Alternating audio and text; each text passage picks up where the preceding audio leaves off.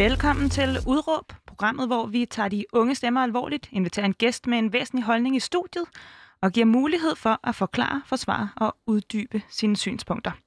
Jeg hedder Tanja Kjeldgaard, og i dag vågnede jeg op til nyheden om, at YouTube nu også har blokeret Trump, så han ikke længere kan lægge videoer op. Og det er netop det, vi skal tale om i dag. De sociale, sociale mediers magt til at vælge hvem og hvad, der bliver sagt på deres platforme. I dag har jeg en mand i studiet, der synes muligheden og retten til at ytre sig er ekstra vigtig og afgørende netop nu. Faktisk mener han, at det er mere alvorligt end det, at demonstranter stormede kongressen på verdens ældste demokrati i onsdags. 10. januar 2021 skrev han et indlæg på Eftertryk, magasinets side. Han skrev, at han var overbevist om, at han skrev, at han var overbevist om, at det er historien om de sociale mediers censur af en præsident, der vil overgå til eftertidens historiebøger, og ikke bøllernes indtog på de bonede gulve. Ligesom Trump har han selv prøvet at blive censureret på Facebook. I dag er han her i en hel time her i Udråb. Næsten helt ucensureret. øh, kun med mine afbrydelser. Jens Philip øh, Jastani, velkommen til. Tak skal du have. Hvad er det tidligere øh, radiovært, skal jeg huske at sige, på Radio 4 og debattør. Hvad er dit udråb i dag? Jamen, mit udråb i dag, det er, at øh, privatiseringen af vores offentlighed, den truer ytringsfriheden. Og hvad mener du med det? Ja, det jeg mener med, det er, at vi i dag med de sociale øh, medier sådan indtog, og den måde, vi bruger dem på, øh, at de er gået hen og, og blevet til der, hvor at store dele af vores offentlighed i hvert fald udspiller sig. Det er der, vi får nyheder, det er der, vi diskuterer politik. Det er der, politikerne de annoncerer nye øh, tiltag eller partiskift eller hvad det er. Altså meget af vores demokratiske samtale er henlagt til de sociale øh, medier. Og det er privatejede øh, firmaer, som er ejet af en håndfuld enkelt individer, der er milliardrige og bor over i Silicon Valley. Og øh, den magt, de har over vores ytringsfrihed, øh, med at de kan bestemme, hvordan den skal reguleres, øh, hvad man må sige, hvad man ikke må sige, og hvem der øh, skal have lov til at have en profil, og hvem der ikke skal have lov til det, at, at det er faktisk øh, grundlæggende, som jeg ser det, en udfordring for vores ytringsfrihed. Og hvad mener du helt præcis, når du siger offentligheden her, i den her sammenhæng? Øh, med offentligheden, der mener jeg altså den, hvad skal man sige, det, det, det, det sted i virkeligheden, hvor vi har vores fælles samtale på kryds og på tværs, øh, som øh, borgere i, i Danmark og generelt også altså borgere i, i Europa eller i verden. Øh, det sted, hvor vi mødes og bryder holdninger øh, og snakker med hinanden om, hvad vi gerne vil med vores øh, samfund, hvor vi skal hen af, og også måske bare, hvad der rører sig og hvad der er spændende at snakke om i øvrigt. Og det er så på de sociale medier? Det er det i, foregår. Ja, eller ikke primært nødvendigvis, men i høj grad i hvert fald. Altså, der er jo også alle de traditionelle medier, som jo stadigvæk lever i, i, i, i, i måske ikke bedste velgående, men i hvert fald lever derude. Ikke? Altså, jeg abonnerer også selv på flere aviser og, og følger også med øh, den vej i, i, igennem. Men meget af samtalen, meget af debatten og diskussionen, den foregår på de sociale medier. Det er også derfor, alle de traditionelle medier også er på sociale medier. Ikke? Det er også der, de bruger, de bruger for at komme ud med deres artikler. De debatindlæg, der bliver læst mest, er jo ikke dem, der står i den trygte øh, politikken. Det er dem, der, der, der bliver bragt online og bliver delt vidt og bredt på, på, på Facebook øh, eller på, på, på, på Twitter. Ikke? Øhm, og og det, det er ligesom der, hvor meget den her interaktion sker. Hvilke sociale medier bruger du selv? Øh, jeg bruger Twitter og Facebook og Instagram, altså tror jeg sådan primært. Så det er meget traditionelt i virkeligheden. Det er også de største i Danmark, jo, mere eller mindre. TikTok er jeg ikke på. Det er min lille søster kun. Okay. Ja. men, men hvad bruger du dem til? Jamen, netop til nogle af de ting, jeg har været inde på allerede. Ikke? Altså med at, øh, at, at finde ud af, hvad der rører sig. Jeg følger med i, i nyhedsstrømmen, følger en masse folk, som, som læser øh, flere aviser, end jeg selv gør, som så kan selektere noget godt indhold og, og sende det videre i, i min retning via, via det fælles feed, man har. Øhm, jeg bruger det også til at kommentere øh, på nyheder, til at dele ting, jeg selv øh, skriver, både på platformen, men også for eksempel den, øh, det indlæg, jeg skrev i eftertryk, øh, det delte jeg også bagefter på, på Twitter og på Facebook, for at få det ud og få for andre til også at, at læse det. Men så bruger vi det også til nogle mere sådan i gåsøjne lavpraktiske formål. Ikke? Altså, det er også der, man arrangerer fester. Øh, det er der, man har organiseret en studiegruppe øh, på universitetet. Øh, jeg er lige ved kommet ind fra højskole. Det er sådan, vi holder kontakten. Øh, altså, så det har rigtig mange forskellige formål, øh, og, og, og er jo dybt integreret i hele den måde, som vi i dag øh, både lever på, men også kommunikerer især med hinanden på. Hvor gammel er det, du er? Jeg er 22 år. Så du er sådan en, der er vokset, vokset op med... Øh Ja, jeg har haft en Facebook, siden jeg var nok sådan noget 10 år gammel, eller 12 år gammel, eller et eller andet. Altså, så det har aldrig været Officielt skal man være 13, ikke? tror jeg. Men, Det øh, kan godt være. Det men det har godt være, man skulle være ældre, dengang jeg lavede en i sin tid. Det ved jeg sgu ikke. Men vi var alle sammen på Facebook i hvert fald, ikke? Ja, så du, du er simpelthen, det har været en del af dit sociale liv, øh, ja, siden du begyndte at ikke kunne at være i en klasse, hvor man kunne snakke med folk i virkeligheden. Ja, var pokker, og det Ja. kan man stadigvæk se i dag, hvis der kommer sådan nogle, du har minder for otte år siden med sådan nogle røvpinlige opslag at den, åh, nu er det jul, ej, hvor fedt, og jeg har fået et par nye sko og sådan noget. Altså, det er jo pinligt, hvad man har brugt dem til dengang, men man har altid brugt dem i min generation. Ja, altså vil sige, det, nu er jeg også en, øh, nogle, år, nogle år ældre end dig, men jeg får altså også de der pinlige. Det synes jeg lige, du skal. det, dem bliver jeg ikke sparet Okay. for. Og heller ikke det der med, at ens øh, bedsteforældre har, har skrevet private beskeder på deres egen Facebook-profil, og Ej, hvad de nu rigtigt, ellers ja. har set, ikke? Uha. Øh, er du en af de der, der, altså er du også en af de der, der kan finde på at sådan at sige, Åh, jeg øh, har besluttet mig for ikke længere at være på øh, Facebook, og øh, nu skal jeg passe på, at jeg ikke latterliggøre folk, men, men jeg har bare øh, set flere, der, øh, der laver de ja. der, og så, så vender de tilbage ja. Ja. ret kort tid efter. Det er i hvert fald min, ja. Ja. min erfaring.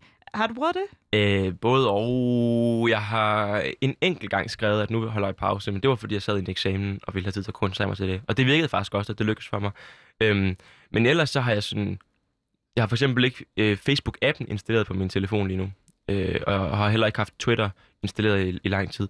Og, og det var ud fra sådan en kalkyle om, at hvis man har det installeret, så kommer man sgu også til at sidde og, og bruge det, når man er på toilet. Så skal man lige tjekke, hvad der sker på Facebook, eller når man sidder i bussen eller et eller andet. Og det er sådan lidt ærgerligt også nogle gange.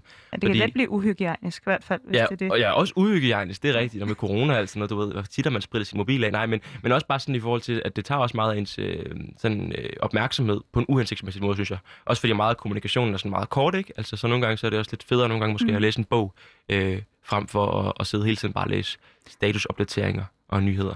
Så det er både noget mentalt uhygiejnisk, du prøver at slippe for, og så noget helt sådan øh, bakteriemæssigt, Primært det Uh, mentale. primært det Primært mentale. det andet. Det andet, det plejer jeg bare ordne, når jeg vasker fingre bagefter. Okay, det er ja. Godt at høre. Jeg så dig også sprit hænder, inden du kom ind. Ja, ja, ja. ja. Men, men, øh, men du har ikke prøvet, altså du siger, du prøvede det der med at, at, at smutte, da du, øh, da du skulle skrive eksamen. Hvordan fungerede det? Altså var det noget med et opslag? Nu, nu tjekker jeg ikke, eller loggede du helt af, eller hvad gjorde du? Der tror jeg, jeg skrev et opslag, men det, jeg, jeg, jeg kan ikke faktisk på sociale medier de næste halvanden måned, eller sådan noget. Ja. Et godt eksempel er jo den modsatte, fordi at øh, man oplever jo også, altså øh, ligesom jeg siger, jeg kender folk, der laver de der med at smutte, så, og så komme tilbage ret hurtigt efter. Mm. Jeg ved ikke, om du har prøvet øh, at miste din øh, telefon. Øh, og så, så plejer folk i hvert fald, øh, nu har en kæreste, der lige fik kørt sin telefon over, og så, så er det jo ofte, man ser de der opslag med, jeg har et eller andet, det skal mm. Helst være en sjov måde, man har mistet sin telefon på, Selvfølgelig. og så jeg kan kontaktes her. Ja. fremover, ikke? Jo. Øhm, har du brugt den til det, Facebook? For eksempel? Nej, jeg har ikke mistet min telefon. Nej. Ikke sådan, det, det, der, der, der er jeg simpelthen heldig. Jeg har, jeg har smidt min cykel væk i metroen og sådan noget, og gjort andre dumme ting, men min telefon, den har jeg holdt fast i.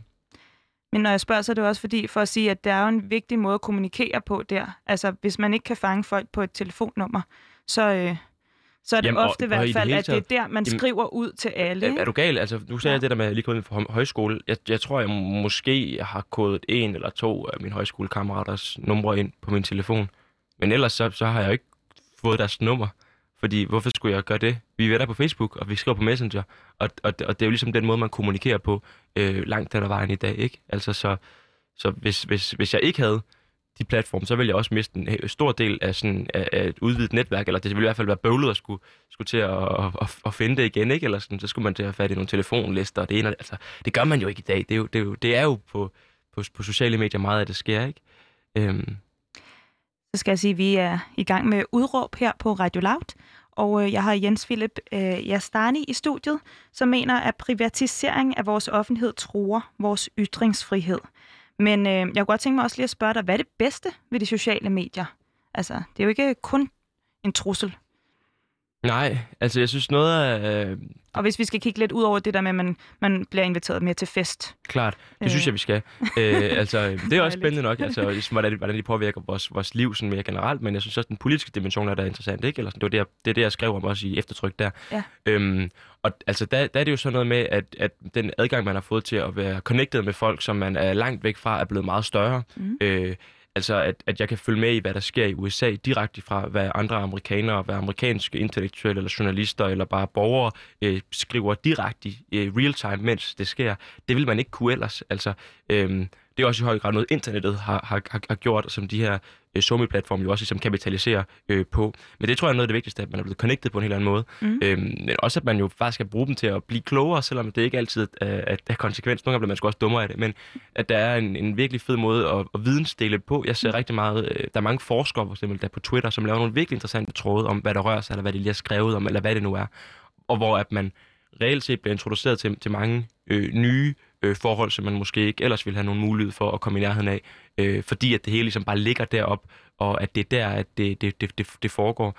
Øhm, og, øh, og så også øh, den tredje ting, jeg vil sige, også, at de er også gode til, altså i virkeligheden, hvis man gerne vil politisk forandring, kan de også gøre mm. noget. Altså, de, de, de kan være gode til at organisere folk og mobilisere folk også, ikke? Altså, at man kan, dels kan man komme med nogle budskaber, og man kan være med til at påvirke den sådan offentlige opinion, men man kan også øh, bruge dem til at lave politiske møder eller demonstrationer, eller hvad det nu er.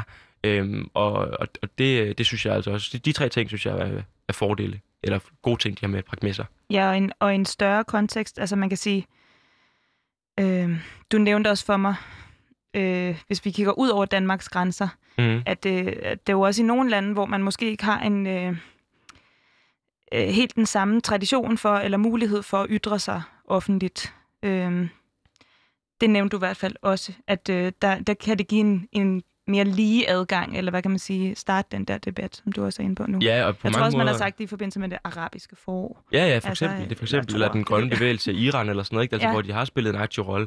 Øhm, og jeg, altså, og det, jeg, jeg, tror, jeg tror også, at det er det, at uh, de, det er ligesom sådan dobbelt øh, bladet svær, ikke? Eller sådan, ja. fordi at, at der er rigtig mange ulemper ved dem, og de gør rigtig mange dårlige ting med algoritmer, også og mulighed for at have sådan nogle mærkelige fora, der, der er selvforstærkende, ekokammer og alt muligt andet.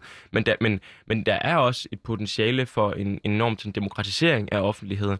Altså, at der er flere folk, der kan komme til ord, at man kan høre flere stemmer, øhm, og, og også nogle stemmer, som man måske normalt ikke vil høre, eller at folk, der i deres egne traditionelle medier i det land, de bor i, ikke har mulighed for den samme grad af ytringsfrihed, øhm, som, man, som, man, som man trods alt også på en eller anden måde nyder på sociale medier.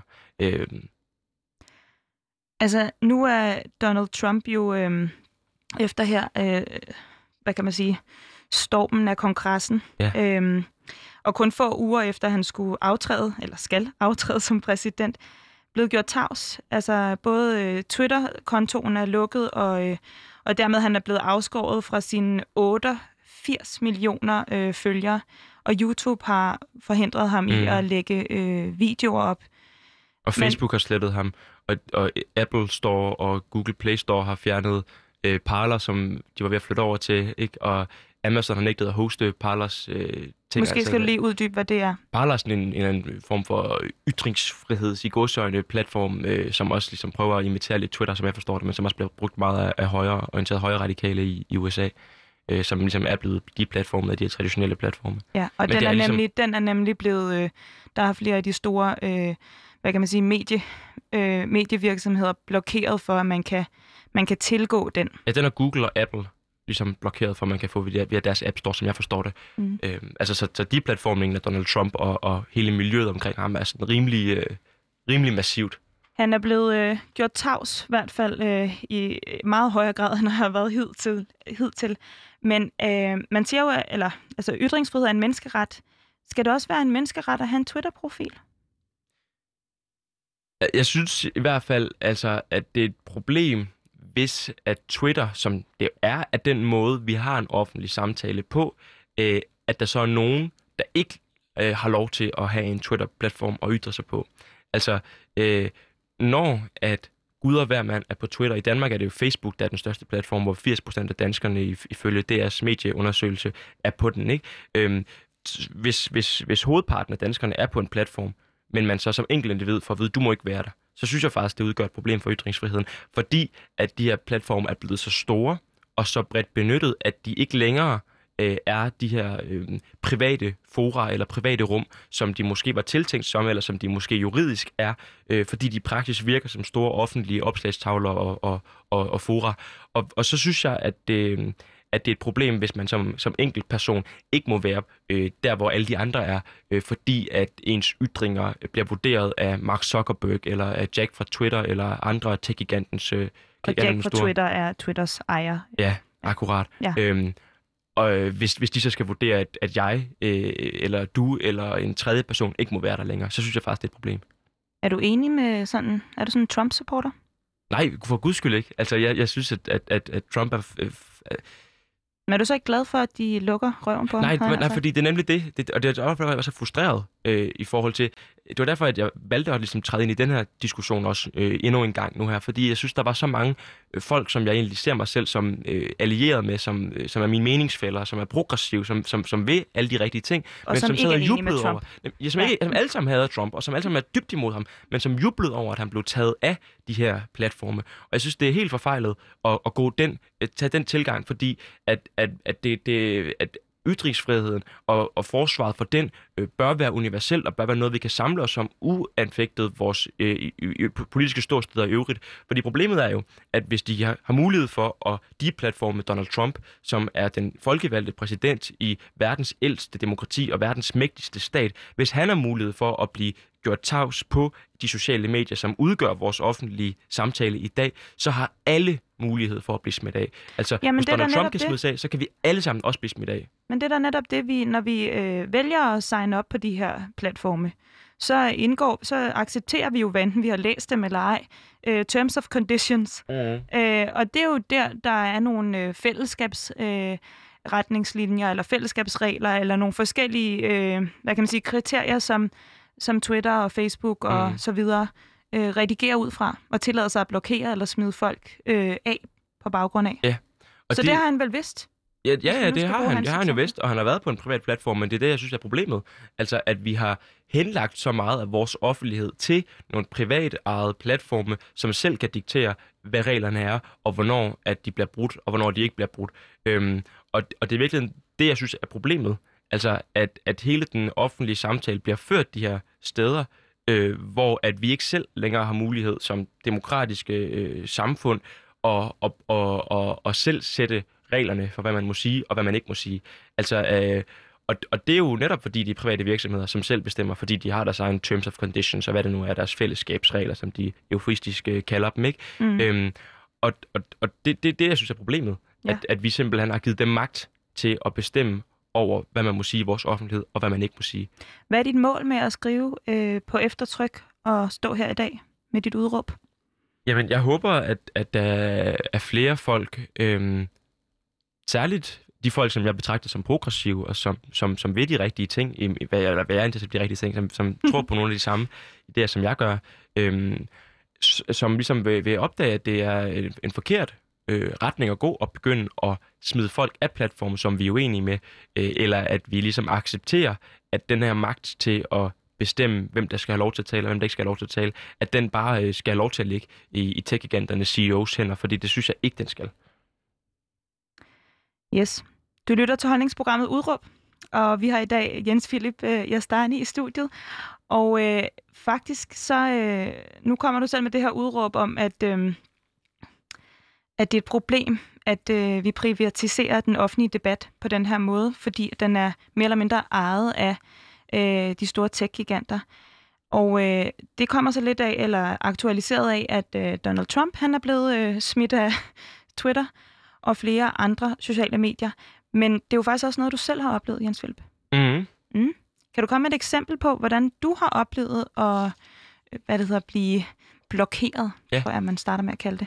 Jamen, det første, det første, første gang, jeg oplevede det sådan i forhold til det, altså, det politiske, jeg har også blevet smidt af mange gange, hvis der har været billeder af, af, af, en, af en bar numse eller et eller andet, og sådan noget, fordi de er virkelig også øh, sådan kropsforskrækket over i Silicon Valley.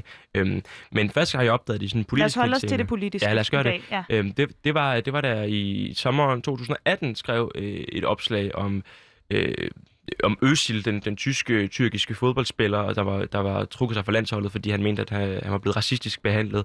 Hvor jeg skrev et opslag, hvor jeg udtrykte forståelse for, hvorfor at man kan have svært ved at holde med et, øh, et ens nationale godsøjne fodboldhold som person med anden etnisk baggrund i det pågældende land, fordi man måske ikke følte sig velkommen. Og der brugte jeg nogle sådan lidt voldsomme termer til at beskrive, hvordan jeg selv havde det, og hvordan man følte sig som en perker og en udefrakommende, og man følte, at man blev skidt på og sådan noget. Og det var, var egentlig sådan meget dybfølt og reelt, synes jeg, øh, udtryk for, hvordan det nogle gange kan føles at vokse op i et samfund som en, der havde en anden etnisk baggrund end, end, end dansk i, din, i Danmark. Øh, ikke? din far fra Min far fra Iran, Iran. ja. Øhm, og, og, og det skabte en masse, masse debat. Øh, Det var sådan en, også gurketid, altså, men, men Hvad det, skrev du helt konkret? Det, det, kan altså, jeg, det kan nu jeg ved ikke jeg godt, du ikke kan stå og læse, men hvad, var, var, det, var det en bestemt formulering, der... Jeg, jeg tror, det var mm, brugen af ordet perker. Måske. Det er i hvert fald... Man ved det jo heller ikke, fordi det opslag blev fjernet, og man får ikke nogen sådan øh, uddybet begrundelse. Det eneste var, at det var, at det overtrådte, overtrådte fællesskabsreglerne for at være hadfuld retorik. Ikke? Og, og, og det, øhm, det synes jeg var voldsomt, fordi at, at dels så var det overhovedet ikke, i min vurdering, hadfuld retorik. Jeg havde heller ikke stillet på andre, der mente, det var hadfuld retorik. Og samtidig så var det øh, øh, noget, som man, øh, altså, som man faktisk diskuterede i Danmark på det pågældende tidspunkt. Øh, Jyllandsposten bragte det også som et, et indlæg øh, bag, bagefter, eller sideløbende i, Helt det samme. helt det samme i den trygte øh, avis, og, og det var ligesom sådan noget, øh, som man diskuterede også i de traditionelle medier. Jeg tror også, det blev diskuteret i, i P1-debat og i TV2 og sådan noget. Så det var ligesom en, en debat, mm. som, som, som fyldte i den danske offentlighed, også uden for sociale medier. Men så gik Zuckerberg og Facebook så ligesom ind og sagde, bum, blokeret mm. her, den tager vi ned, og så stopper vi debatten her, fordi det er ikke okay med os. Kan du huske, hvordan, altså, hvordan sker det? Du skriver det her, øh, den, det her opslag på din egen Facebook-side, og så hvor lang tid går der? Og hvad sker der så? Hvordan opdager du det? Jamen, der, kan, jeg- det, der går en dag måske, tror jeg. Jeg kan ikke huske det. Det kan være, der går en dag, det kan være, der går to dage. Det Der går et stykke tid, hvor det har nået at ligge. Ja, ja, det når at ligge, og det når at få, få mange likes og dobbelt så mange kommentarer, og det ene og det andet og sådan noget. Der er, ligesom, der er fuld gang i debatten derinde. Og så bliver det bare fjernet. Og jeg står her med et øh, screenshot, som du har sendt mig, hvor øh, man kan se på din profil, at der står, dette opslag overtræder vores fællesskabsregler. Kan du kun se, øh, kun du kan se dette opslag, fordi det strider mod vores regler om hadefuld retorik. Mm. Hvem havde fjernet det? Det havde Facebook. Og når du siger Facebook, Jamen, så er det, er det sådan en stor, uspecificeret, abstrakt Facebook, for jeg ved ikke, om der havde fjernet det. Mm. Jeg tror, i første omgang var det robotter, der havde fjernet det faktisk, fordi at jeg tror, det var blevet masseanmeldt af folk, der var sure over indholdet i det. Mm. Altså, det er sådan, jeg, fordi det er også det, der, det er ugennemsigtigt. Der er ikke nogen transparens i forhold til, hvordan modereringen den foregår. Øh, så det, det er ligesom, hvordan jeg og andre også typisk sammenstykker og siger, hvad tror vi, det er, der sker. Og, og min tese er, at, at det blev masseanmeldt af folk, der var uenige simpelthen i substansen af det. Det får så Facebooks robotter øh, til at kigge på det. De ser så, at oh, der bliver faktisk brugt ord som perker og det ene og det andet. Vi sletter det, så kunne man anmode om en manuel gennemgang. Det gjorde jeg så. Mm. Og så har der siddet en eller anden underbetalt et eller andet, et eller andet sted, som så har, har, har sagt, øh, vi holder fast i, at det er forkert, og vi lader det blive slettet. og når, Øhm. vi skal bare lige have det helt klart afklaret, når du mener, at folk har anmeldt det, så mener du anmeldt det til Facebook Ja, ja. som hadefuld retorik. Ja, ja, for pokker. Der var ikke noget jura, der, der var problematisk overhovedet. Det var bare Facebooks fællesskabsregler i godsøjne, ikke? Mm, bare. Og ja. Det, der skete, var jo så også, hvis jeg må foregribe det, at. Ja. det blev lagt op igen. Ja. Altså, fordi først så skrev jeg om, at det var blevet slettet. Så hvad er det for noget pis, det her? Det kan man da ikke gøre.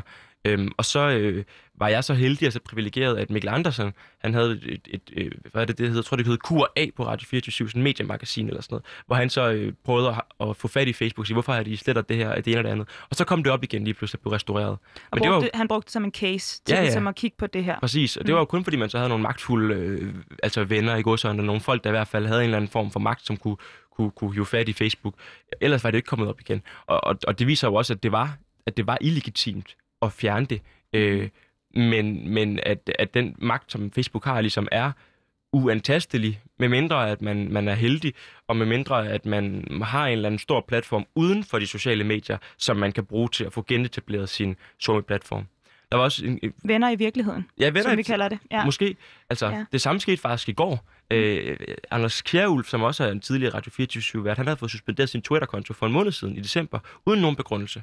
Øhm, og har ligget sådan i dialog med Twitter, eller det vil sige en ensidig dialog, for han har ikke kunne forsvare for dem overhovedet. Hvorfor har I slettet min konto? Så skrev han en artikel på Prosa, øh, Forbundet for IT Professional, tror jeg det er, øh, hvor han ligesom gennemgik det her øh, meget kafkaske forløb med hans slettede Twitter-konto uden nogen begrundelse. Den blev så delt vidt og bredt, øh, og nu er hans Twitter restaureret på, igen. på andres Yes. Twitter. Ja. Ja. Hvad gør det ved dig, når du oplever, at når du kommer ind på din Facebook-profil, og så kan se, at øh, det er blevet slettet, det her opslag? Jeg synes, det er grænseoverskridende, fordi at, altså, man ved jo godt, at når man... Troede du, det var din private platform? Nej, altså, det, måske troede jeg det inden dag i virkeligheden. Det kan godt være, fordi man ikke havde oplevet det før. Så tænkte man, nå jamen, her kan jeg da skrive, hvad jeg har lyst til. Øh, men det gik i hvert fald meget kraftigt op for mig jo så, at, øh, at, at det ikke er os, der bestemmer her. Vi er underlagt øh, de her private instanser øh, og, og, og deres øh, velvilje øh, eller, eller modvilje. Øh, og, og der gik det op for mig, at det tror jeg faktisk er et demokratisk problem, øh, fordi at så meget af vores offentlig debat bliver ført på sociale medier, øh, at de så har den magt, de har. Og jeg, og jeg, jeg, jeg, tror, jeg tror ikke, vi kan gå af de sociale medier. Altså, fordi jeg tror, det er sådan, der er to muligheder. Det ene er, at vi skal regulere de sociale medier, eller det andet er, at vi skal lade være med at bruge sociale medier. Jeg mm. tror ikke, at det er realistisk, at folk holder op med at bruge Twitter og Facebook. Jeg tror ikke, vi kan komme af med de platforme igen. Øh, I hvert fald ikke øh, lige forløbig. Så jeg tror, vi bliver nødt til at, at regulere dem. Det skal vi snakke lidt mere om om lidt. Ja. Øh, men altså, nu har jeg jo øh, set øh, den film, der er blevet lavet om Mark Zuckerberg og, og hele ideen om... Eller The hele Social måden, Network. Ja, hele måden, øh, hvad hedder det, Facebook startede på. Og det, øh, det starter jo med, at han øh, på øh, som Harvard-studerende øh, gerne vil kunne ranke sine medstuderende som hot eller not. Ja, han er klam sexist altså, det er, jo ikke, der. øh, det er jo ikke startet som et øh, politisk debatforum. Altså, øh, kom, var det også noget, hvornår fandt du ud af det? Altså, det er jo ikke sat i verden som et, øh, hvad kan man sige, en, en offentlig debatplatform. Øh, platform. Nej, overhovedet ikke. Altså, det, er, det er jo virkelig sat i værken for nogle helt andre ting, som har nogle, nogle, nogle meget snævre og ulækre idealer, ikke? Mhm. Altså, øhm, Hvordan er du så endt med at tro, at du det har din egen men private det, platform det, det, derinde? Det tror jeg ikke er noget, som jeg personligt er inde med at tro så meget, som det er noget, som vi som samfund har gjort dem til. Fordi det er jo ikke kun mig. Det er jo, det er jo, det er jo også alle andre, øh, der, der, der, der, der, der, der er, agerer politisk i Danmark. Jeg tror, der er ikke ret mange i den politiske sfære, måske udover Rune Lykkeberg, der ikke er på sociale medier. Altså ellers er alle på, på, på, på sociale medier, og bruger dem jo øh, som en politisk platform. Øhm, så, og, og det er jo ligesom øh, det, der har gjort, tror jeg, at vi hver enkelt også anser dem som sådan, eller bruger dem som sådan, fordi at det er det, man gør. Det er det, de ligesom også har af funktion. Mm. Så jeg tror, vi bliver nødt til at sige, at de her medier, sociale medier, er vokset ud over deres egen oprindelige ejers intentioner. At de simpelthen er blevet meget større, end nogen kunne have forestillet sig, at de ville blive. Og de også er blevet meget vigtigere og væsentligere for vores samfund, end man på nogen måde havde tænkt sig, at de ville blive. Og derfor bliver vi nødt til at anse dem som kritisk infrastruktur og gå ind og regulere dem som demokratiske samfund. Mm. Men altså, er det her en, en underminering af ytringsfriheden? Det er vel mere bare en overskridelse af, eller en opretholdelse af deres fællesskabsregler i en privat virksomhed? Ja, hvis at vi godtager øh, den her søforklaring, øh, som selvfølgelig juridisk holder 100%, Mm. men som jeg vil påstå en søforklaring alligevel, øh, om at de bare er private øh, fora. Altså, fordi jeg, jeg, jeg synes, eddermane, men det må alle jo også kunne se, der er jo forskel på den debat, der foregår på Facebook, og så ned i, til et privat, lukket debatarrangement. Altså, det er jo klart, hvis du har en, en, en, en, en forening et sted, så kan du godt selv bestemme, hvad der skal siges og hvad der ikke skal siges. Det er jo klart, at øh, hvis øh, du har det her radioprogram, så kan du godt bestemme, hvem du skal invitere ind, og hvem du ikke vil invitere ind. Men, men når man har nogle platforme, som alle mennesker er på, som ligesom kan sprede sig lidt mere sådan organisk nedefra op på en eller anden måde, ikke? Øhm, og hvor at alle i princippet har ret til at lave, en- eller har mulighed for at lave en bruger, og har mulighed for selv at poste opslag uden forårsgodkendelse, så, så, så, og, og, og, alle i øvrigt også gør det rent faktisk. 80% af danskerne er som sagt på Facebook, så kan vi ikke længere være så naive og sige, at det er jo bare et privat lukket forum, mm. og, og, og, og, og, og det er bare øh, sådan, det skal reguleres. Fordi det, Så det er er ikke sådan, vi bruger det. det er ikke sådan, vi bruger det. Så vi forholder os kun til, til de sociale medier sådan hypotetiske eller principielle funktion som private fora, frem for at forholde os til deres faktiske funktion som store, brede offentlige fora. Og jeg, jeg tror, det er det, vi bliver nødt til at sige, at vi bliver nødt til at bringe lovgivningen up to date og sige, at, at det går ikke, at vi lader som om, det er bare små private øh, sider, for det er det ikke. Det er i hvert fald ikke små. Nej, det er de godt nok ikke. Mm. Og de burde heller ikke være så private, som de er. Jeg vil gerne have, at vi også lige runder øh, det andet, øh, den anden post, øh, som du fik blokeret på Facebook.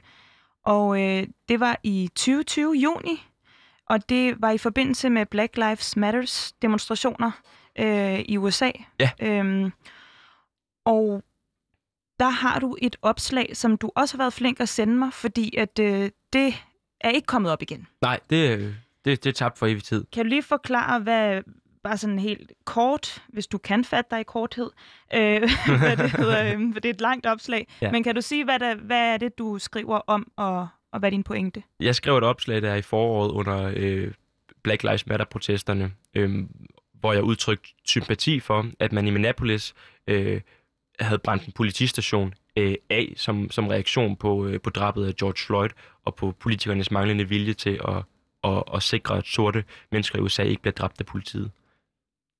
Og jeg kan, øh, hvis jeg må, citere for noget af det, du har sendt mig. Ja, det er du velkommen til. Ja. øh, helt ordret, og det er så et stykke nede i din, i din post, som er blevet slettet. Det er altså godt, at politistationer brændes af, men det er ikke nok. Og lidt senere, så skriver du igen, men indtil det opgør kommer, øh, og komme må det, bør den sorte befolkning sørge for at beskytte sig selv. Her er en uskadeliggørelse af politiet ikke ufornuftig, ufornuftig eller irrationelt. Mener du stadig det? Ja, ja, det gør jeg. Altså, øhm, øh, den, altså jeg synes, sådan, substansen af det, den, den, den jeg Nu ved jeg godt, at jeg har taget det ud af konteksten. Nå ja, ja, ja, men- klart, klart. Og Men, men hvis man vil høre substansen i det, så var jeg også i Touché med Kevin Shakir herinde på Radio Loud for at Mhm. tale om det. Så den, den har vi også ligesom, den, er- den er, er uddebatteret efterhånden, vil jeg påstå. Du men- fortrød ikke. Jeg, for, jeg, for, jeg fortrød ikke, men, men, men, men Facebook mente jo, og det var, det var en- Facebook, der tog den ned. det var Facebook, der stod ned, for det var der, jeg oprindeligt havde skrevet det. Jeg skulle også have sige, at det var bare nogle strøtanker i virkeligheden, efter jeg havde været i demonstrationen i København, den første af dem. Men Black Facebook... Lives Matters Ja, akkurat. demonstration. Ja. øh, Facebook mente, det var en opfordring til vold. Det er slet ikke sådan, det var øh, for det første ment, og det var heller ikke sådan, at jeg i dag læser eller forstår teksten. Øhm, og, og det er jo selvfølgelig et diskussionsspørgsmål, men, men, men pointen for mig at se er, at det er Facebook, der vurderer, om noget er en opfordring til vold, eller det ikke er det. Fordi ytringsfriheden, den giver os jo ikke... Øh, altså, den er jo altid under ansvar, sådan som den er formuleret i den danske grundlov, for eksempel. Jeg, jeg, jeg kan ikke bare gå ud og sige, lad os brænde Christiansborg øh, ned. Det, det kan jeg godt sige, mm. men så bagefter kan jeg blive retsforfulgt ved danske domstole for at sige, det må du ikke. Det er en ulovlig opfordring til vold. Øh, problemet er jo, at Skete det? Nej, det skete nemlig ikke dengang. Altså i forbindelse med nej, den nej, her? overhovedet ikke. Øh, fordi der var jo ikke nogen, der, der, der, der, der, der, der, der mente, at det var opfordret til vold. Eller sådan, øh, der var jo ikke nogen, der havde lyst til at anmelde mig til politiet, eller lave en retssag ud af det, fordi der var ikke noget at komme efter overhovedet. Men Facebook mente det, og de har magten til selv at regulere øh, deres medie, vores offentlighed. Så det fik konsekvenser for, øh, hvad du kunne ytre på øh, Facebook, men det, øh, det fik ikke øh, juridiske konsekvenser øh, øh, for dig i Danmark. Nej, fordi der er nemlig sådan et parallelt system, ikke? Altså, øh, at, at, at vi, det er ikke bare længere domstolenes kontrol, vi er underlagt i forhold til, hvad man må ytre og hvad man ikke må ytre. I hvert fald ikke, hvis man også vil ytre det på de største platforme, vi i Danmark har. Så er der også øh, det parallelle retssystem i, øh, i, i, i privat regi af Facebook og Twitter. Og, og de vurderede, at det var for meget. Det, det gjorde... Altså, det er der i hvert fald ikke nogen dommer i Danmark, der har sagt. Men kan man så ikke bare sige, fint nok, så skal du bare skrive det. Altså, de vil ikke lægge platform til på Facebook. Men så øh, du er jo en, altså, du er god til at debattere. Du, øh, du er ofte i vælten. Kunne du ikke bare skrive det et andet sted? Send det ind som debatindlæg til en avis. Jo, det kunne man i princippet godt gøre. Øhm, altså, men, øh, men, men det ændrer jo ikke ved, at jeg synes, at det er problematisk, øh, at, at man ikke har mulighed for at poste ting på, øh, på, på Facebook, øh, som, altså, fordi problemet er jo netop, at meget af den offentlige samtale foregår på Facebook. Det er meget, meget der debatten er, og, og det der, det, det opslag, jeg lavede på Facebook, kom jo også til at medføre adskillige øh, øh, interviews og optrædener i traditionelle medier. Altså, men det er jo også det der med, at det jo ligesom også er en kilde ind i de andre medier, de sociale medier, hvor alle har mulighed for at poste i princippet, ikke? Øh, og i praksis også i og for sig, langt hen ad vejen.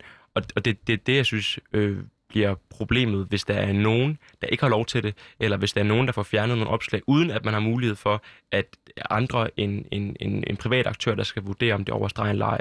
Og, og det konkrete opslag, der er, er, altså, er måske heller ikke den, den, den, den bedste case i og for sig, fordi at, at det er også rimelig... Altså, øhm, Du ville have gjort dig mere umage, hvis du havde skrevet det som debatindlæg til en avis.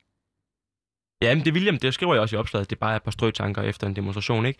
Øhm, som heller ikke nødvendigvis var egnet til at være et debatindlæg. Men, men jeg tror, at pointen er i virkeligheden også mere, at der ikke...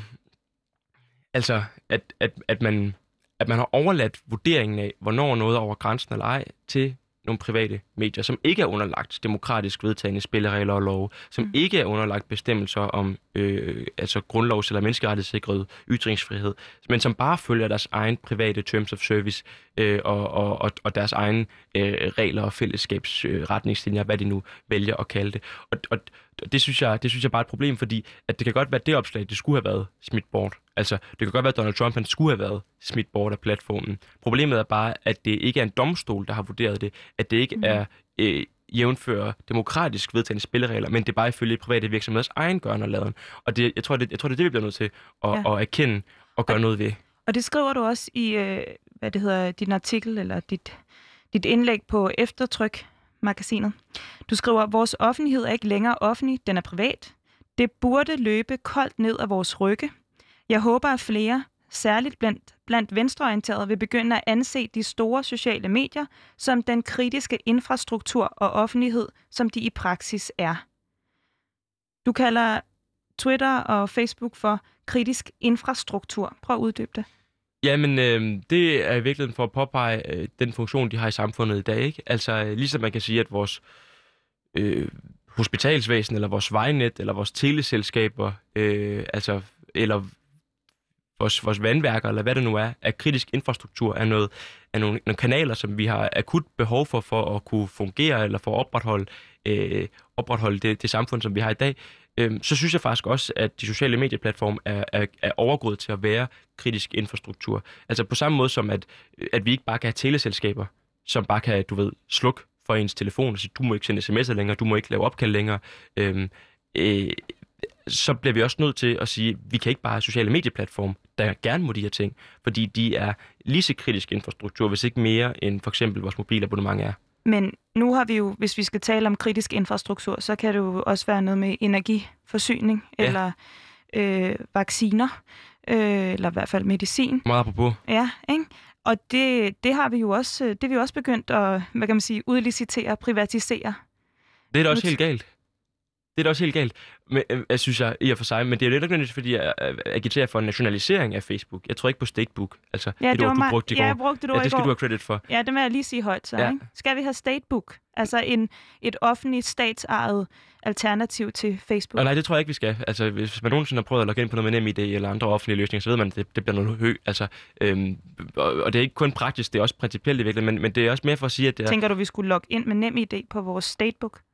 Det ville da nok være sådan noget, der blev... blev det ved jeg virkelig ikke, men, altså det, men det, det tror jeg også, det, det er mere for at sige, altså at, øhm, at det, det, det, vi kan godt have, at det private virksomheder i og for sig, der driver noget af vores krisen, altså offentlige infrastruktur eller kritisk infrastruktur. Altså øh, alle teleselskaberne er jo også private, men, men, eller bankerne for den sags skyld, det er jo også kritisk infrastruktur. Men fordi at vi anerkender, at det er kritisk infrastruktur, så kan vi også som demokratiske fællesskaber, som Øh, stat, øh, tillade os at stille nogle, nogle særlige restriktioner eller forpligtelser og, og, og lave nogle skrappere restriktioner for, hvad de, her, øh, hvad de her medier må og ikke må, og hvordan de skal agere. Og jeg tror i virkeligheden, det er umiddelbart det, jeg prøver at agitere for, at der skal være en eller anden form for demokratisk oversight, en eller anden form for transparens, noget accountability, at de ikke bare skal have lov til at drive det fuldkommen frit og fuldkommen selvstændigt, men at vi bliver nødt til at sige, I fylder så meget i vores samfund i dag, I er så integreret en del ind i det, altså fra, fra, øh, fra, fra, fra, fra skoler og klasser, der, øh, øh, der bruger det som deres måde at kommunikere med hinanden på, til øh, Lars Lykke, der annoncerer et partihop, en tidligere statsminister, eller hvad det nu er, ikke? Altså, at vi bliver nødt til at sige, I fylder så meget og er så integreret i vores samfund, I er kritisk infrastruktur, og derfor skal vi altså regulere jer på en helt særlig måde og stille nogle skrabe krav til jer, og, og vi kan ikke bare tillade jer at virke som, øh, som et, en, en lille privat virksomhed, der selv bestemmer, hvad man må og ikke Vil det være en idé, hvis man, øh, hvis man lige så lavede det til lov, at man kunne, hvis, hvis, øh, hvis Facebook eller Twitter øh, tog et, et opslag ned, du havde skrevet, så skulle de også anmelde dig øh, for for eksempel øh, at opfordre til vold under dansk lov? Øhm, det ved jeg ikke. Altså, jeg, jeg, jeg tror, jeg, jeg, har, jeg, har heller, jeg har ikke sådan selv en eller anden palette af gode, konkrete, praktiske forslag. Jeg siger, her, værsgo, det her kan vi bare vedtage, så bliver alt fryd og gammel. Jeg tror, mit, mit ærne er i høj grad også bare at prøve at få andre folk øh, til at, at, at indse, øh, at vi ikke bare kan betragte dem som private selskaber, som skal have lov til at gøre, hvad de vil. Altså, hvad frygter du, der kommer til at ske? Men jeg frygter, at, at de får, får mere og mere magt over vores demokratiske offentlighed. Jeg frygter, at næste gang... Øh, Hvad er skrækscenariet? skrækscenariet er jo, at de, at de, at, at, at de begynder at, øh, at have nogle, nogle, nogle, nogle meget politiserede og kraftige begrænsninger og restriktioner på, hvad man må sige og hvad man ikke må sige. Sådan så, at den dag, at øh, jeg går ud og siger, at jeg vil gerne have, at vi skal have et radikalt anderledes samfund, hvor der skal være borgerløn, eller hvor at der skal være øh, medeje i- af virksomheder, eller der skal være det ene eller det andet, eller der skal være vi skal, vi skal lade være, af, vi skal fordo- fordoble SU'en, eller hvad det nu skulle være, ikke? Afskaffe militæret, et eller andet, så siger de, den holdning, den er illegitim, den må vi få lov til at være på vores platform. Og, og det er den magt, de har. Øh, så lige nu er vi, jo, er vi bare i deres hænder, og, og vi, det, det, det er deres noget, hvad vi må sige og hvad vi ikke må sige. Og, og, og hvis det kan ske for Donald Trump, så kan det ske for os alle sammen. Og, og, øh, og det kan også ske øh, ting, der er meget mindre end at opfordre til et stormløb på den amerikanske kongres, fordi de har magten til at gøre det. De kan fjerne Mette Frederiksen, øh, de kan fjerne mig, de kan fjerne dig. Lige nu, der går de jo ind og trigger, siger, at ting er fake news, hvis det er coronarelateret, for eksempel, at man skriver en, en konspirationsteori, så fjerner de den og siger, at den er falsk. De kan jo også pludselig gå ind og sige, at det er falsk, at øh, topskattelettelser ikke virker. Altså, de har magten til at definere, hvad der får lov at blive, hvad der ikke får lov at blive, hvad der bliver markeret som sandt, hvad der bliver markeret som falsk. Og den magt, den kan ramme os big time oven i røven selv. Kunne du have udført dit, øh, dit job som øh, radiovært på Radio 4 med dit tidligere program? Øh, eller øh, kunne du øh, blive ved med at være debattør, hvis du ikke benyttede dig af Facebook og Twitter og Instagram? Ja, det kunne jeg, det kunne jeg godt. Men det er da klart en, en, en, en, det vil da klart være en hindring i forhold til for eksempel at få fat i nogle fede kilder til et radioprogram. Altså fordi man har et stort netværk der, man kan... Jeg lavede et program, der handlede om unge og coke, og så skrev jeg på min Twitter, eller på min Instagram, kender jeg ikke, er der ikke en af mine kammerater her, der tager coke og har lyst til at fortælle om, hvorfor de gør det, eller et eller andet, ikke? Og det, det, det fandt jeg så ret nemt, men det havde sgu da været svært, hvis jeg skulle sidde og ringe rundt privat til folk og sige, hey, altså, eller sådan. Så det, det giver nogle fordele i forhold til at få fat i folk på en anden måde. Øhm, og, øh, og samtidig vil man jo også være bandlyst fra en masse information, der kommer ind af, altså som man kan få via sociale medier. Så, så for mig ville det være en, en hindring, hvis ikke jeg kunne få lov til at være en, en, en del af dem. Det tror jeg, at det vil for, for langt hovedparten af borgere i Danmark. Øh, det tror jeg, det vil være en begrænsning. Også for en sociale liv og alle mulige andre aspekter. Du lytter til programmet øh, Udråb her på Radio Loud. Og i dag er det Jens Philip Jastani, der er i studiet med udråbet privatisering af vores offentlighed truer vores ytringsfrihed. Og hvis vi ikke skal nationalisere Facebook eller oprette vores eget statsfinansierede statebook, hvad skal vi så? Og med det kunne jeg egentlig godt tænke mig at spørge, hvorfor betyder, øhm, hvorfor betyder det her så meget for dig? Jamen, det tror jeg, det gør, fordi at ytringsfriheden og den demokratiske samtale betyder enormt meget for mig. Øh, jeg tror på, at det er så vanvittigt vigtigt, at vi aldrig går på kompromis med muligheden for at tale med hinanden og diskutere, og også at gøre det øh, frit og gøre det åbent. Altså, hvor man kan sige, hvad man vil. Øh, selvfølgelig med respekt for, for landets lov i øvrigt. Øh, og, og hvor man virkelig kan diskutere ting, og, og kan kæmpe for et andet samfund, end det vi har i dag. Og, øh, og det kræver, at man har ytringsfrihed. Øh, I lande, hvor man ikke har ytringsfrihed, for eksempel i, i Iran, nu talte vi lidt om det lidt, lidt tidligere med min far, øh, som er politisk flygtning derfra, der har du ikke mulighed for at ytre dig. Der har du ikke mulighed for at stille op og sige, det I gør lige nu som regering eller regime, det er forkert. Vi vil have et andet Iran. Det må man ikke sige, fordi man ikke har ytringsfrihed. Der har du censur, der er bøger, der ikke må udgives. Øh, og, og, og det er jo... Øh, det er, jo, det er jo lige med en dødsdom over demokratiet, hvis ikke man har det. Det er en dødsdom over muligheden for at skabe forandring øh, og for at, at, at, at kæmpe for et andet samfund, eller i hvert fald et bedre samfund. Og, og der, der tror jeg bare, at, at jeg frygter, at hvis hele, og når, og, og som det faktisk også er, at så meget af vores offentlighed, den ligger på sociale medier, så mister vi pludselig muligheden for at gøre det samme, fordi at de største, mest betydningsfulde, mest virkningsfulde kanaler øh, ikke er reguleret af ytringsfrihed, men er reguleret af Mark Zuckerberg og, og Jack. Hvem mener du har ansvaret for, at vi er endt her? Du sagde tidligere, at vi har sovet i timen. Ja. Eller også har du skrevet det. Mm. Ja, men det mener jeg også, at vi har. Jeg tror, vi har sovet, eller vi har sovet i timen. Øh, jeg, jeg, jeg synes jo, at, at politikerne har et, et særligt ansvar, det er klart, fordi det er dem, der sidder med muligheden for faktisk at, at lave lovgivning på området. Men jeg synes også, at, øh, at alle os andre, både os, der benytter platformen, dem, der ikke benytter platformen, at vi har et ansvar for at vågne op og sige, gud, okay, vi har faktisk vi har faktisk gjort de her platforme til en, en væsentlig og integreret del af vores offentlighed, og vi har ikke noget kontrol over dem. Shit, vi bliver nødt til at gøre noget ved det. Så jeg synes, vi alle sammen har et ansvar for at, øh, at kæmpe for en forandring på det her område. Kæmpe for en regulering. Øh, kæmpe for, at, at vi på en eller anden måde kan underlægge de her gigantiske multimilliardære tech-giganter en eller anden form for demokratisk kontrol. Mm. Du vil ikke være så konkret på det der med løsningsforslag, øh, og du tror ikke på et, et statebook, hvor vi skal logge ind med efter, efter din vurdering med nem ID. Øh, hvem skal redigere den offentlighed, der allerede eksisterer i praksis på de sociale medier? Ifølge dig i hvert fald. Ja, øh, altså jeg, jeg, jeg, jeg tror, at man i hvert fald skal starte med at øh, lave en eller anden form for, altså kræve noget transparens, øh, sådan noget, noget gennemsigtighed. Hvordan er det, I opererer? Hvad er det? Øh, hvordan er det, jeres algoritmer virker, for eksempel, men også hvordan er det, at I modererer indholdet? Hvad, hvad er over grænsen? Hvad, hvad, hvad, hvad er tilladt, ikke? Så de skal oplyse deres algoritmer? De skal oplyse deres algoritmer, de skal oplyse, hvad det er for en praksis, de allerede nu øh, gør brug af. Så synes jeg også, der skal være en anden mulighed for, øh, for noget, for noget sådan, øh, accountability, altså man kan holde dem ansvarlige for, hvad det, de gør. Øh, altså at de ikke bare skal have lov til selv at kunne bestemme det, men at vi også ligesom skal sige, okay, men hvorfor er det, I gør, som I gør?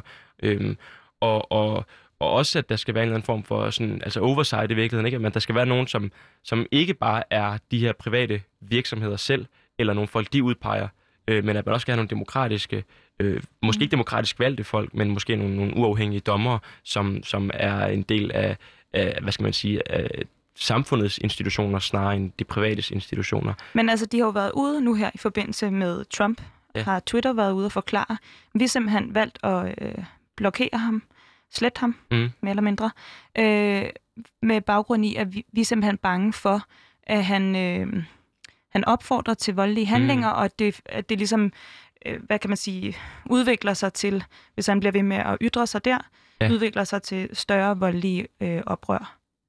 Det der er at forklare det. Det der er ret transparent. Ja, lige akkurat i forhold til Donald Trump har det været ret transparente. Altså der har de jo lavet sådan ret gennemgående, det er det her, der får ham fældet, og det er derfor, vi gør det og sådan noget. Det handler også om, at profilere den profil er. Øhm, og og der, der, der, der, der, der tænker jeg ikke, at transparensen i sig selv vil løse noget, for der er den egentlig meget tydelig. Øh, I mange andre tilfælde har den ikke været tydelig. For eksempel, når jeg har fået slettet ting, men også når mange andre får slettet deres profil lige pludselig. Så uden, du efterspørger noget kon- konsist, hvad hedder det, consistency. Ja, altså de, konse- altså konsekvente i virkeligheden. Ikke? Altså, ja. Øhm, jamen, både det, men også bare, altså, men, men jeg, jeg tror også, det er vigtigt, at, at vi siger, at der, at der også er nogle ting, de ikke skal have lov til at gøre. Altså, øh, der tror jeg for eksempel sådan noget som at, at kunne, at kunne øh, deplatforme en siddende folkevalgt præsident, det, sy, det synes jeg egentlig ikke er okay. Altså, det, og, og der, der, der tror jeg, at, at den, den magt skal de ikke have. De skal ikke have magt. Det, det skal ikke være sådan, at den amerikanske præsident kan blive bragt til stillhed af, af en privat øh, CEO i et firma. Altså, og, og der bliver vi nødt til, hvis hans, hvis hans ytringer faktisk er opfordringer til vold, jamen, så synes jeg, at det skal gå igennem et, et, et, altså retssystemet. Mm. Så det, lige nu er der jo en impeachment process i gang i ja, kongressen. Ikke? Rigsretssagen, den er lige blevet åbnet nu. Ikke? Altså, mm. øh, der var også den der artikel, øh, eller 25. tilføjelse med det, ved, det ene og det andet. Plus, at der er muligheder for at retsforfølge folk jo i øvrigt. Ikke? Eller sådan. Og der tror jeg, at hvis, hvis vi så gerne vil sige, at folk opfordrer til vold, så skal de i hvert fald, så skal vi også have nogle, nogle domstole til at vurdere det, hvis det er det, der udgør grundlaget til, at man bliver suspenderet. Jeg ved ikke, om jeg er ikke jurist, så jeg ved ikke, om, om, om Facebook eller Twitters vurdering også havde holdt i retten. Øh, hvis den havde, så synes jeg, det er fair nok, at man sætter de konkrete opslag. Men jeg synes faktisk Men også... det skal afprøves først. Ja, eller også skal det i hvert fald afprøves bagefter. Eller, eller også skal der være et eller andet... Facebook har allerede lavet det her oversight board. Øhm, men, men hvor, hvor de ligesom, Helle Thorning, hvor Helle Thorning øh, blandt andet... har siddet. Ja, præcis. Er, er hun røget ud igen? Og det må, det må jeg simpelthen, der er der daglig research fra min side. Men det er i hvert fald der, hun har været. Præcis, og det er den eneste grund til, at vi kender det i Danmark i øvrigt, ikke? Jo, altså, men, men, det vil jeg give dig ret i. Men det er, jo, det er jo sådan nogle, de skal tage stilling til principielle sager for at vurdere med ytringsfrihed og sådan nogle ting, ikke? Mm. Øh, men det er jo dommere i godsøjne, der selv er valgt af Facebook, og som skal forvalte det her i forhold til Facebooks egen retningslinjer. Så det er jo, det er jo også ikke godt nok, men man kunne jo godt have et, et, et, et, øh, et andet oversight board, som var et dommer fra, øh, fra demokratiske institutioner i, i, i lande som Danmark, som, som sad og lavede de samme afgørelser, for eksempel. Ikke? Du er selv kommet med et eksempel i øh, dit indlæg øh, på eftertryk, øh, hvor du øh, henviser til det, man har gjort i Tyskland. Ja, Er det en model, vi skal bruge her? Måske skal du lige forklare, ja altså hvad... det man har gjort i Tyskland, som jeg forstår det, det er, at man har givet de sociale medier redaktøransvar. Altså man siger, at vi kan holde, Ligesom på en avis. ligesom på en avis, ikke? at hvis, hvis, hvis, hvis nogen. Ja, eller hvis nogen skriver, at der er noget, der, der dræb ham der i avisen, så kan man også holde redaktøren ansvar, øh, ansvarlig for øh, Fordi han har avisen, ikke? videregivet... Øh, En jurerende opslag, eller hvad det nu er, ikke? Eller sådan. Og det siger de det samme med tech-platformerne, eller tech-giganterne og deres platforme, at hvis der bliver videregivet trusler eller det ene eller det andet øh, på dem, så kan man altså holde virksomheden ansvarlig og, og tildele den bøder. Øh, og det er ligesom en måde at håndtere det an på. Men jeg tror, det er en dybt forfejlet tilgang, fordi at hvis man begynder at gøre tech-platformene ansvarlige for det indhold, som folk de selv poster på dem, øh, så kommer det bare til at føre til, at der bliver modereret benhårdt, og der bliver slettet rigtig mange ting, og det bliver ren automatik. For så bliver de jo bange for øh, at, at, at tillade ting, fordi de kan stå ansvarlige for det, og så kommer de til at slette øh, mere, end de måske egentlig behøvede at gøre. Så det tror jeg ikke er den rigtige vej at gøre det. Du siger før, at det er politikerne, der har øh, i hvert fald en stor del af ansvaret for, at vi er endt i den her kattepine. Øh, og så samtidig så siger du også, at det, at det er offentligheden og dermed også politikere, der skal være med til at skabe øh, rammerne for den offentlige infrastruktur øh, fungerer under hensynstagen til øh, loven. Mm. Men Facebook øh, for eksempel og Twitter øh, er jo international platforme. Ja, Øh, det, det gør det meget vanskeligere. Altså fordi, hvis det var... så det er vel ikke de danske politikere? Det er også de danske politikere, fordi altså, jeg tror, at Danmark er en af de lande i verden, hvor, hvor den største andel af befolkningen er på Facebook. Altså, vi, vi, vi er rigtig, rigtig hyppige benytter af sociale medier i Danmark. Så de danske politikere har også et ansvar, ligesom vi som borgere i Danmark har et ansvar. Øhm, men det er jo klart, at hvis vi går ind og laver en eller anden benhård lovgivning i Danmark og siger, I må ikke drive virksomhed her, hvis ikke I gør X, Y, Z, Mm. så har det ikke ret meget gang på jorden, fordi vi også er et ret lille del af deres kundegrundlag. Altså, Så Danmark melder sig ud af Facebook. Det Ja. lugter lidt af Kina. Det, det ved jeg ikke, om det gør. Altså, man stiller krav til virksomheder. Det, det gør vi jo i øvrigt også. Problemet er jo, at vi kan nemt stille krav til, til TDC eller til øh, internetudbydere i Danmark, fordi de bare opererer i Danmark. Så vi, altså, vi kan tro dem med at sige, hvis ikke I efterlever de her demokratisk vedtagende retningslinjer, så mister I 100% af jeres kundegrundlag. Hvis vi ser til Facebook eller Twitter, hvis I ikke efterlever de her retningslinjer, så mister I 0,1% af jeres kundegrundlag. Så kan de godt tillade sig, så har de råd til at, at, at være ligeglade. Så derfor er der selvfølgelig brug for, at vi også gør brug af nogle større øh, internationale eller overnationale institutioner. Jeg tror, at EU bliver nødt til at spille en, en markant større rolle i det her, og der kan Danmark jo spille en rolle ind i EU, for eksempel. Ikke? Øhm, fordi at, at, at de er jo netop overnationale, de her selskaber, og derfor bliver løsningen også nødt til at, at ske øh, på et ikke bare nationalt niveau. I dit øh, indlæg på eftertryk, der sætter du din lid til venstrefløjen. Det er dem, du forsøger at råbe op. Ja, Øh, hvorfor lige venstrefløjen? Jamen, jeg håber i virkeligheden også på højrefløjen og på alle mulige andre, men, men jeg synes bare, at øh, jeg bliver bare meget skuffet egentlig, når jeg ser, at mange venstreorienterede, de siger, at det, det er fedt, at Trump er blevet smidt af, øh, fordi det er private virksomheder, de må selv bestemme, hvad de gør. Fordi det, det synes jeg bare ikke harmonerer overhovedet med den venstreorienterede analyse i øvrigt, hvor man netop som venstreorienteret er kritisk over for, øh, over for store øh, firmaer og firmaers magt øh, over øh, det offentlige og over øh, os som, som borgere og enkeltindivider. Vi, vi, vi, vi, som venstreorienteret vil vi jo ikke altså, sædvanligvis tillade, at store private firmaer de har lov til at diktere øh, spillereglerne for det offentlige rum. Vi vil jo ikke have, at man øh, kan privatisere strandene for eksempel og indhegne dem, men vi har det fint nok med, at det samme sker med vores offentlighed i sociale medieplatforme, og det synes jeg er, er, er voldsomt ærgerligt. Og der, der tror jeg bare, at venstreorienteret, som jo er kritisk over for privatisering af, af offentligheden og offentlige goder, burde være det samme, hvad angår sociale medieplatforme. Det synes jeg er en øh, god måde at, ved at være rundt af på. Hvis der er en sidste ting, vi skal øh, tage med os fra den her samtale, Jens Philip, Ja, hvad fanden er det så? hvad, hvad skal stå tilbage? Nu har vi kørt rundt i den i lang tid. Øhm, Jamen, hvad er det altså, vigtigste for dig, at folk øh, får øjnene op for? Det vigtigste er for mig er, at folk de får øjnene op for, at de sociale medieplatforme, som vi bruger hver dag, dagligt, hele tiden, øh, og som vi alle sammen bruger til vigtige diskussioner om, hvor vi vil hen med vores samfund, hvad vi vil med vores demokrati og med vores, med vores land, at den, øh, den ikke længere bare er privat, den er offentlig, men den er offentlig samtidig med, at den foregår på private vilkår. Og det er et problem, vi bliver nødt til at forholde os til. Hvis ikke vi forholder os til det, og hvis ikke vi gør det nu, så ender vi i en situation, hvor vi ikke længere har magten til at gøre det. Altså, vi ender med at miste muligheden for at tale frit øh, i de fora, hvor at ordet faktisk har betydning, og, og dermed mister vi også muligheden for at forme vores eget samfund. Så vi bliver nødt til at handle, vi bliver nødt til at handle nu, fordi problemet er allerede øh, alt for stort, og vi har knap nok erkendt det. Og hvor går grænsen for dig? Hvornår melder du dig ud af de sociale medieplatforme? Når det bliver muligt at være en del af offentligheden, uden at være på dem. Sådan. Jeg vil runde af nu, så skal jeg sige uh, tusind tak til dig, Jens Philip Jastani. Uh, og tak fordi du var med her i Udråb i dag. Tak fordi jeg måtte komme og være med. Det var en fornøjelse. Ja, jeg hedder Tanja Kjeldgaard, og uh, Udråb er produceret af Rakkerpark Productions. Min producer i dag er Tejs Kamuk. Yes. og så uh, skal vi... Undskyld, nu står jeg og ruder i det. Vi skal til at høre nogle nyheder om lidt. Og uh, jeg har selvfølgelig lidt ekstra tid nu, fordi jeg sluttede for tidligt. Men jeg kan gentage udråbet, som uh, Jens Philip har været herinde og snakke om. Øh, udråbet er simpelthen, privatisering af vores offentlighed tror vores ytringsfrihed. Gå ind og lyt på, til udråb på din podcastplatform, og tænk over, om du skal selv af eller på de sociale medier i fremtiden, eller hvad du selv kan gøre.